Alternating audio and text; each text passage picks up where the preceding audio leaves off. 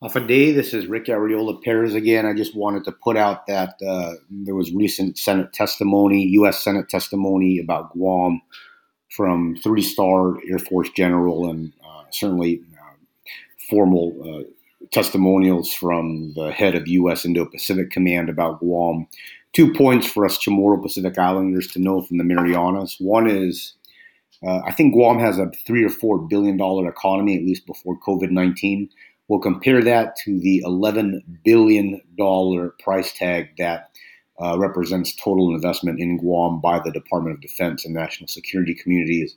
It may not even include the intelligence side of the house, but strictly from a military standpoint, $11 billion is slated to be the overall cost for the valuation of Guam-based military assets. That's very important to know because as some want to seek political independence and some want to, right the wrongs that have happened to us culturally and politically, we can't understate how much leverage there is to have or to take advantage of because the island is perhaps equal or if more important than Pearl Harbor these days.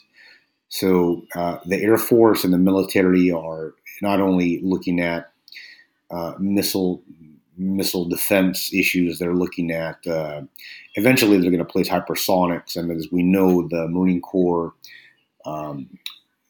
transformation is taking place. Guam and the Marianas will be pivotal on that. And the Air Force is in the process of looking at offering a hypersonic missile contract for mass production of hypersonic missiles, and that should take place fourth quarter of this year, if not next year. So let's all pay attention. There's a lot going on. The Guam media and the Saipan media is not reporting it.